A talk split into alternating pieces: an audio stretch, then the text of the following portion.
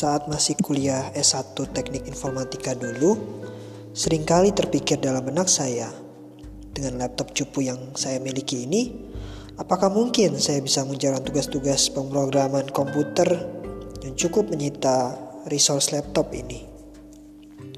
Apakah mungkin untuk menjalankan proses pengembangan aplikasi Android? Apakah mampu merender gambar 3D dengan lancar? Dan saya sudah melewati semua itu. Apa yang saya pelajari adalah bahwa keterbatasan bukanlah penghalang untuk mengerjakan sesuatu yang kita sukai ataupun yang harus kita lakukan. Saya juga pernah mendengar cerita dari salah seorang YouTuber terkenal yang memulai rekaman videonya hanya dengan kamera handphone.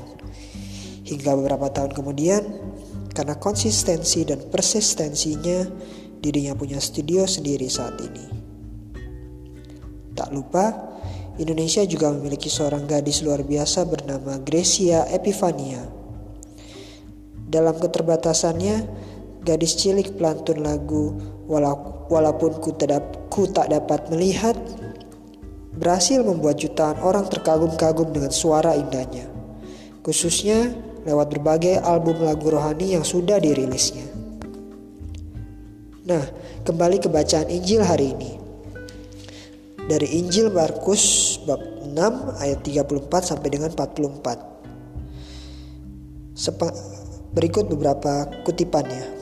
Tetapi jawab Yesus, "Kamu harus memberi mereka makan." Lalu kata mereka kepada Yesus, "Jadi, haruskah kami pergi membeli roti hanya dengan 200 dinar dan memberi mereka makan?" Tetapi Yesus berkata kepada mereka, "Berapa banyak roti yang ada padamu?" Cobalah periksa. Sesudah meriksanya mereka berkata, lima roti dan dua ikan. Lalu mujizat Yesus pun terjadi.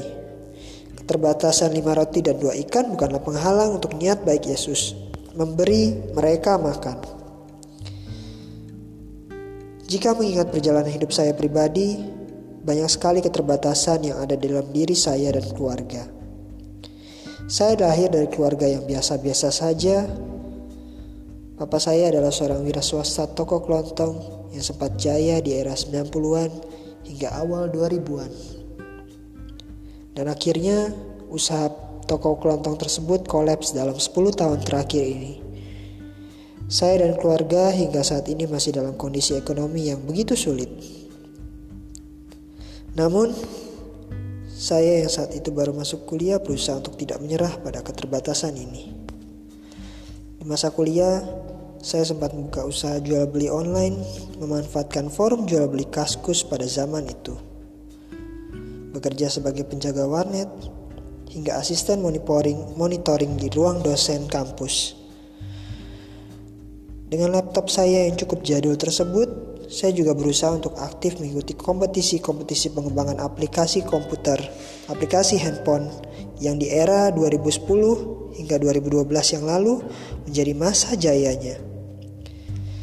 Lewat hadiah kompetisi yang diselenggarakan oleh beberapa nama besar saat itu seperti Nokia, BlackBerry 10, Intel, dan Microsoft, saya sudah bisa menabung untuk masa depan bahkan sebelum memasuki dunia profesional.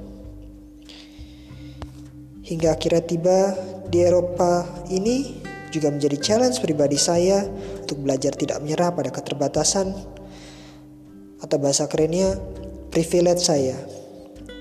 Di dalam rencana Tuhan, setiap manusia punya kesempatan yang sama, khususnya untuk melawan status quo status quo yang sudah dicanangkan oleh orang banyak. Marilah berdoa. Tuhan Yesus, terima kasih untuk setiap penyertaan-Mu di dalam sikap pantang menyerah yang kami miliki. Lewat sabdamu hari ini tentang mujizat lima roti dan dua ikan, Engkau ingatkan kami kembali bahwa mujizatmu sungguh nyata terjadi bagi siapa saja yang setia di dalam namamu. Kami berdoa untuk setiap yang mendengarkan renungan ini, agar mereka juga boleh kau berikan kekuatan untuk tetap berkaya, berkarya dalam keterbatasan yang mereka miliki. Karena hanya dalam namamu yang berkuasa, kami percaya bahwa engkau senantiasa bersama kami. Dalam nama Bapa dan Putra dan Roh Kudus. Amin.